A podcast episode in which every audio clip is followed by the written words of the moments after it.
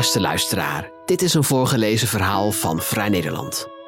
In dezelfde zomer waarin de landelijke politiek rigoureus is opgeschud, bevelen kunstenaars de kunst aan als oplossing voor het bestuurlijke leed dat ons omgeeft.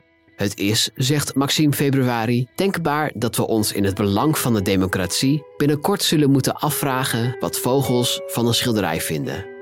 Lou Anna Druivenstein leest voor. Edward Munch hing zijn schilderijen hoog in de bomen voor de vogels, om naar te kijken. De Noorse schilder werkte graag buiten en liet zijn voltooide schilderijen vervolgens langdurig in de sneeuw en de regen staan om ze te confronteren met de krachten van de natuur. En nu heb ik dus ooit ergens gelezen dat hij ze ook in de bomen ophing. Maar of het waar is? Het is wel een feit dat op het beroemde schilderij De Schreeuw van Edward Munch een witte vlek zit, waarvan iedereen in de kunstwereld lange tijd aannam dat het vogelpoep was. Pas in 2016 hebben wetenschappers van de universiteiten van Antwerpen en Oslo in samenwerking met het Nationaal Museum van Oslo middels hoogwaardig technologisch onderzoek aangetoond dat het kaarsvet is. Hoe dan ook, werpt de gedachte aan kunst voor de vogels vragen op over de functie van kunst, over de redenen waarom wij kunst waarderen en over het appel dat kunstenaars doen op hun publiek. Waarom toont de een iets, waarom hangt de ander daar gefascineerd overheen en welk resultaat levert dat gezamenlijk op? Kunstkenners suggereren dat kunst een rol kan spelen bij het herstel van de democratische verhoudingen nu die onder druk zijn komen te staan door de vele crises van onze tijd. Daarnaast hopen natuurbeschermers het begrip voor de democratie zo op te rekken dat ook de natuur daarin een rol krijgt. Het is kortom denkbaar dat we ons in het belang van de democratie spoedig moeten afvragen wat vogels van een schilderij vinden. Op het moment dat het kabinet viel, in de zomer van 2023 concludeerde heel Nederland dat fundamentele systeemveranderingen noodzakelijk zijn om het hoofd te bieden aan de vele crises die land en wereld bedreigen. Er zijn nieuwe strategieën nodig voor de asielopvang, de woningnood, de stikstofreductie, de energietransitie, de jeugdzorg en de armoede. Het blijkt niet langer voldoende het land te leiden als een op winst gericht bedrijf. In plaats van het marktdenken dat de politiek in zijn greep heeft gekregen, moet aandacht komen voor waarde. De focus op profijt moet plaatsmaken voor een focus op cultuur en het functioneren van de staat. Het tijdperk van het politieke management loopt ten einde, schreef een lezer in de brievenrubriek van de Volkskrant. En alle andere brievenschrijvers en commentatoren waren het meteen hardgrondig met hem eens.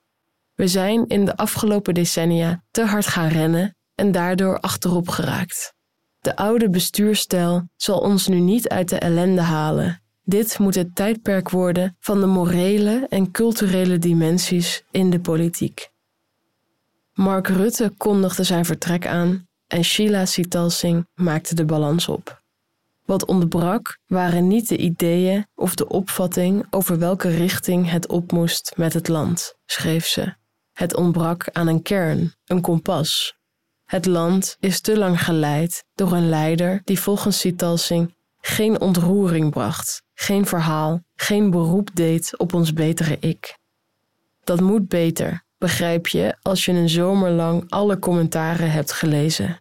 Een levendige democratie kan niet zonder verhalen, dromen, idealen, verlangens, empathie. In deze stemming, die niet alleen door Nederland waart, treden kunstenaars naar voren. In dezelfde zomer, waarin de landelijke politiek rigoureus is opgeschud, bevelen kunstenaars de kunst aan als oplossing voor het bestuurlijk leed dat ons omgeeft. In juni zei de Duitse operaregisseur Christoph Loy in een interview met de NRC dat kunst verrijkt, kunst geneest. Loy zei: ik ga voor kunst als helende belevenis. Voor politici die het nog steeds niet begrijpen, roep ik andermaal: kunst is helend. Horen jullie dat? Dit is niet het slepende politieke debat over cultuurparticipatie en de vraag wie kunnen of moeten deelnemen aan de kunsten. Het is een gemoderniseerde claim over de politieke functie van kunst. Door via opera of theater een scala aan verschillende emoties te ondergaan, zei Loy, reinig je jezelf mentaal en lichamelijk. Je inspireert jezelf de stap te zetten naar vergevingsgezindheid.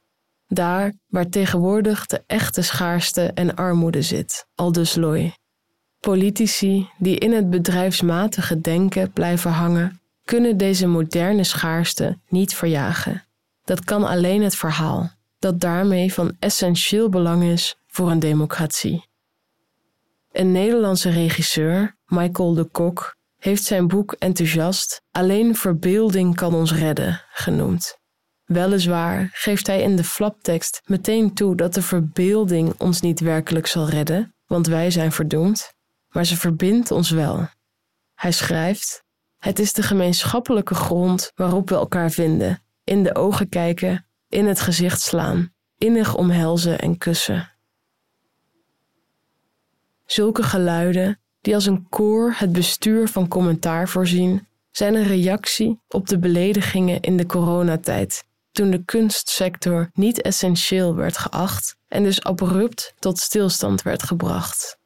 De politiek ziet het belang van kunst al langere tijd onvoldoende in. Het staatssecretariaat van Halbe Zelstra heeft twaalf jaar geleden wonden geslagen die nog steeds niet zijn genezen. Maar vanaf nu zal blijken dat bij uitstek die zo weinig essentieel geachte kunst de redding wordt van de democratie. En dat de verbeelding precies dat is wat ontbreekt in het politieke denken. Hier heb je een paar ontwikkelingen tegelijk te pakken. Als eerste de hernieuwde behoefte aan verhalen over politieke verandering. Zulke zogenoemde grote verhalen, ideologische beloftes van welvaartsgroei en toenemende beschaving, werden in de 20ste eeuw afgedankt en ingeruild voor informatie die objectief en moreel neutraal heette te zijn. Een technisch-economisch systeem nam het roer over. Maar nu de crisis zich opstapelen en chatbots op het toneel verschijnen, lijkt toch weer aandacht te ontstaan voor een morele oriëntatie op de toekomst. Met verkiezingen op komst klinkt de roep om een bescheiden krimpversie van het grote verhaal. Een menselijk verhaal, waarin menselijke waarden centraal staan. Zelfs de Nederlandse missie voor de toekomstige Olympische Spelen in Parijs kent na jaren van resultaatgericht en hardvochtig topsportbeleid een nieuw motto, namelijk verhalen betekenen meer dan medailles. Verhalen zijn in deze woelige tijd je van het. Alles draait opeens om betekenis en inspiratie. Als tweede, eigentijdse verschijnsel ziet de kunst in deze situatie haar kans schoon. Ze belooft te doen wat de politiek laat liggen. De democratie is vertechnocratiseerd, de samenleving verdigitaliseerd. Maar kunst kan de menselijkheid terugbrengen in de maatschappij. Wat geeft je hoop voor de toekomst van de mens en de wereld? vroeg de NRC deze zomer aan de jonge violist Kaya Gur, net glorieus afgestudeerd aan het Conservatorium in Den Haag. Hij antwoordde: dat we zelfs in een wereld die helemaal verelektronicaat altijd nog samen kunnen genieten van muziek. Het museum ontwikkelt zich als plek voor live entertainment en podium voor politiek engagement, schrijft kunstbestuurder Wim Pijbus in een artikel over vernieuwing in de musea. In Barbie, de filmhit van de zomer van 2023, verklaart de baas van Barbie-fabriek Mattel dat de mensheid allereerst mooie dromen nodig heeft. Dezelfde dromen die ook Barbie droomt in haar droomhuis in Barbieland. En wie aan dromen denkt, denkt aan sprankeling, vervolgt de CEO van Mattel. And when you think of sparkle, what do you think after that? Female agency. Zo innig zijn dromen, sprankeling en modern burgerschap verbonden. Ten derde dient zich, het leven kan nu eenmaal niet volmaakt zijn, een complicatie aan. Want in de praktijk moeten kunstenaars en kunstinstellingen niet alleen op zoek naar normen en dromen voor de gehele mensheid. Er wordt allereerst van ze verwacht dat ze hun eigen gedrag aanpassen aan de nieuwe tijd. Alle morele noden en democratische spanningen krijgen vooral hun weerslag op iedereen die zich in de kunstwereld zelf beweegt. Het kunstpubliek moet minder reizen, schrijft de Raad voor Cultuur in zijn advies Cultuur natuurlijk. En kunstenaars moeten minder produceren. De klimaatcrisis dwingt tot spaarzaamheid. De Raad is bereid de autonomie van de kunstenaar toe te juichen, zolang die maar niet wordt opgevat als vrijbrief om niet met duurzaamheid bezig te hoeven zijn. Kunstenaars en kunstinstellingen moeten opnieuw overdenken met welke partijen ze nog naar eer en geweten kunnen samenwerken. De cultuurstrijd dwingt musea hun collecties op te schonen. Uitgevers moeten de taal van klassieke romans kuisen. De Raad voor Cultuur heeft voor de nieuwe subsidieronde geadviseerd de code diversiteit en inclusie dwingender op te leggen, met daarin vaste regels voor gepast taalgebruik. Sprankeling? Eerst aanpassen aan de beleidsstrategieën. Dit alles is een complicatie in het scenario waarin de kunst bijdraagt aan een morele oriëntatie op de toekomst. Want als kunst het op zich wil nemen democratische verhoudingen te herstellen en nieuwe doelen te zoeken, is het ongemakkelijk als ze die nieuwe doelen van bovenaf krijgt aangereikt. Wil ze verhalen, dromen en een toekomst vormgeven, dan is het niet handig als ze zelf verstrikt raakt in politiek management en in de ideologische dwang rondom de verdeling van subsidiegelden. Kortom, er is behoefte aan een culturele dimensie in het politieke denken over de toekomst. Kunst kan daar wellicht een rol in spelen, maar dan is wel enige openheid nodig. Vernieuwing is gebaat bij ruimte, niet bij regels, schrijft Wim Pijbes in zijn pleidooi voor een zoektocht naar het nieuwe. Beleid, zegt hij, holt meestal achter de feiten aan, terwijl kunstenaars de natuurlijke drang hebben voorop te lopen. Helaas doemt meteen alweer een volgende complicatie op. Want je kunt wel willen dat kunst een rol speelt bij het herstel van de democratische verhoudingen, maar zowel die verhoudingen als de rol van de kunst verschuiven op dit moment drastisch door de opkomst van kunstmatige intelligentie. Kunstenaars raken door inzet van nieuwe technologieën hun monopolie op het maken van kunst kwijt. En het verhaal dat voor de democratie zo hard nodig is, wordt niet meer door de mens verteld. Denk aan de stakingen in Hollywood. Acteurs en scenario-schrijvers hebben hun werk neergelegd omdat ze bang zijn werk en geld te verliezen aan AI-systemen die tekst en beeld genereren. Zulke generatieve AI-systemen produceren zelf dromen op basis van een kansmodel dat zich online voedt met informatie. Niet alleen schrijvers en acteurs raken hierdoor hun werk kwijt, de mens heeft door deze ontwikkeling überhaupt minder in te brengen. Enerzijds werkt het democratiserend, dat nu iedereen gemakkelijk beeld en tekst kan maken of laten maken. De stakers in Hollywood worden er zelfs voor gewaarschuwd dat kijkers tijdens zo'n staking uitwijken naar TikTok en daar zelf zogenaamde creatieve content gaan maken. Er is, waarschuwen journalisten van de Washington Post, op zulke platforms een snel groeiende cast van amateuristische en professionele makers die steeds meer culturele macht verwerven. Straks gaan de scenario-schrijvers weer aan het werk in Hollywood en is er geen publiek meer over. Aan de andere kant verliezen deze TikTokkers en Instagrammers zelf ook weer aan invloed als ze op grote schaal generatieve AI-systemen gaan inzetten. Dan oefenen vooral immers die systemen invloed uit op het verhaal dat ontstaat. Al met al verschuift er nogal wat in de culturele en democratische verhoudingen zodra makers op platforms of elders aan de slag gaan met AI. Nou zal het de influencers op TikTok misschien een rotzorg zijn, al dit geschuif, Maar in de wereld van de serieuze kunst is het dreigende verlies aan culturele invloed wel degelijk een punt. Daarom laten makers van serieuze, handgemaakte kunst graag zien dat tekst of beeld van een mens interessanter is dan een gedicht van ChatGPT. Waarom? Omdat, luidt het pleidooi, mensen iets kunnen dat systemen niet kunnen. De systemen kunnen best handig tekst vertalen, maar ze kunnen geen literaire tekst vertalen. Het literaire vertalen verdient verdediging als een intellectuele, essentiële en diep menselijke activiteit, schrijven de Franse vertalersverenigingen Atlas en ATLF.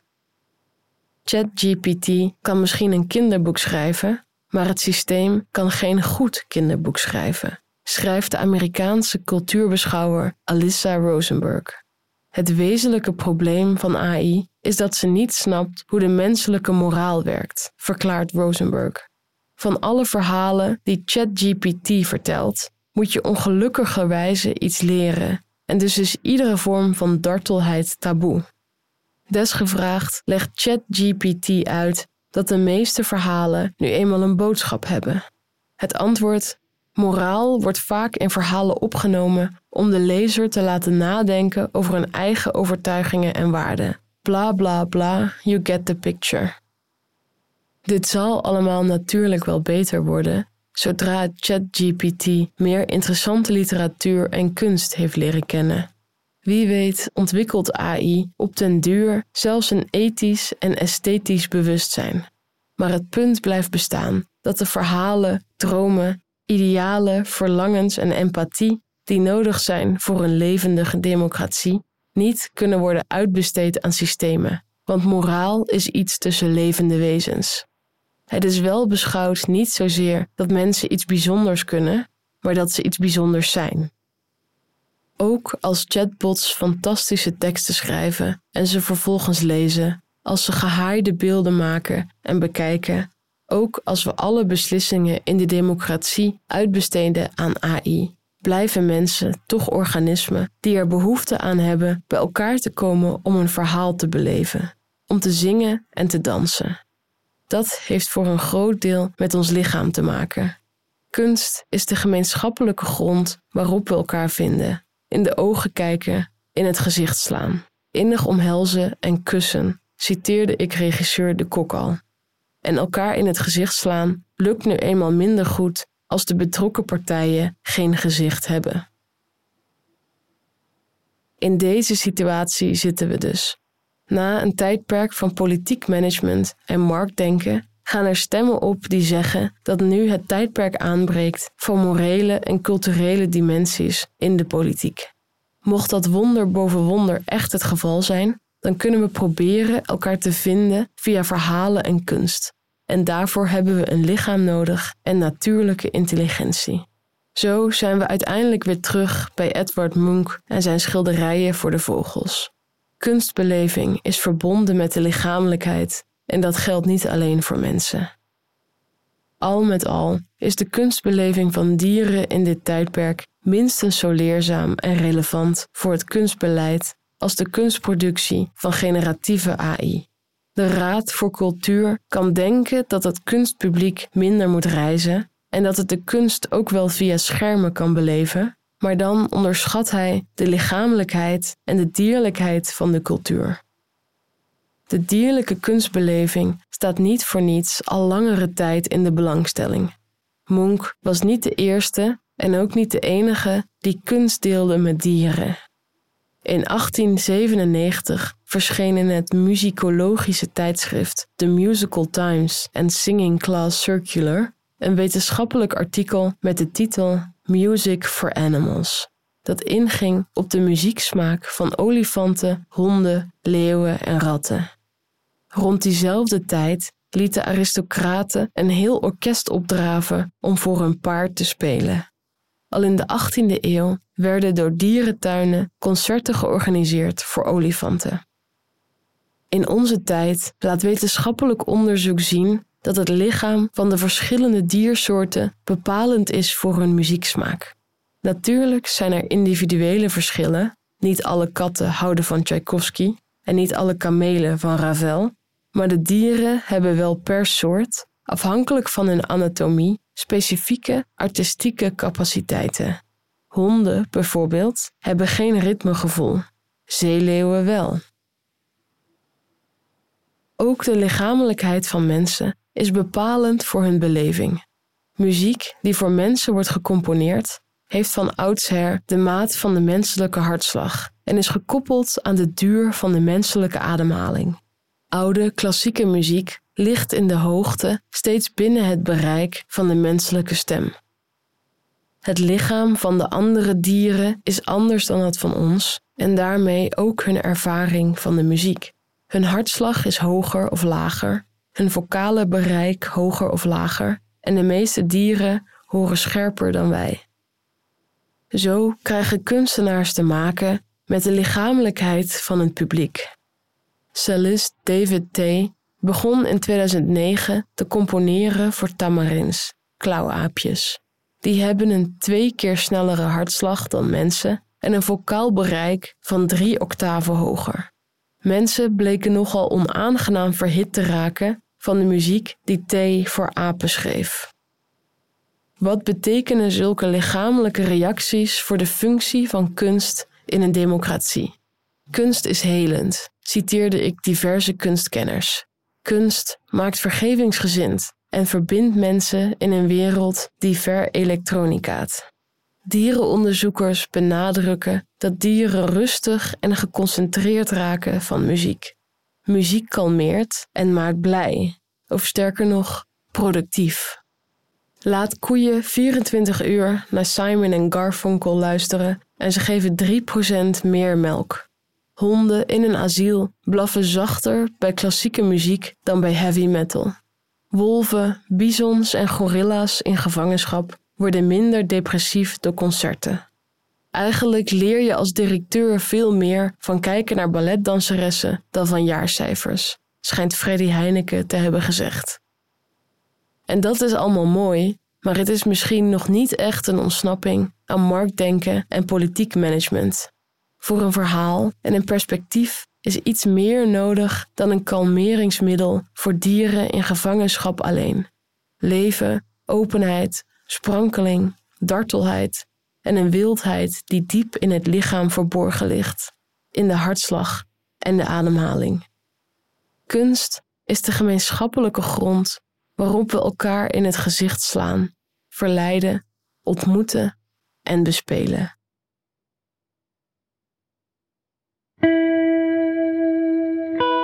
Wil je meer verhalen van ons lezen of beluisteren? Kijk dan op vn.nl of abonneer je op Vrij Nederland in je podcast-app. Voor onze trouwe luisteraars hebben wij ook een speciale actie. Een half jaar Vrij Nederland online voor maar 15 euro. Kijk voor de aanbieding en de voorwaarden op vn.nl/podcast. Bedankt voor het luisteren.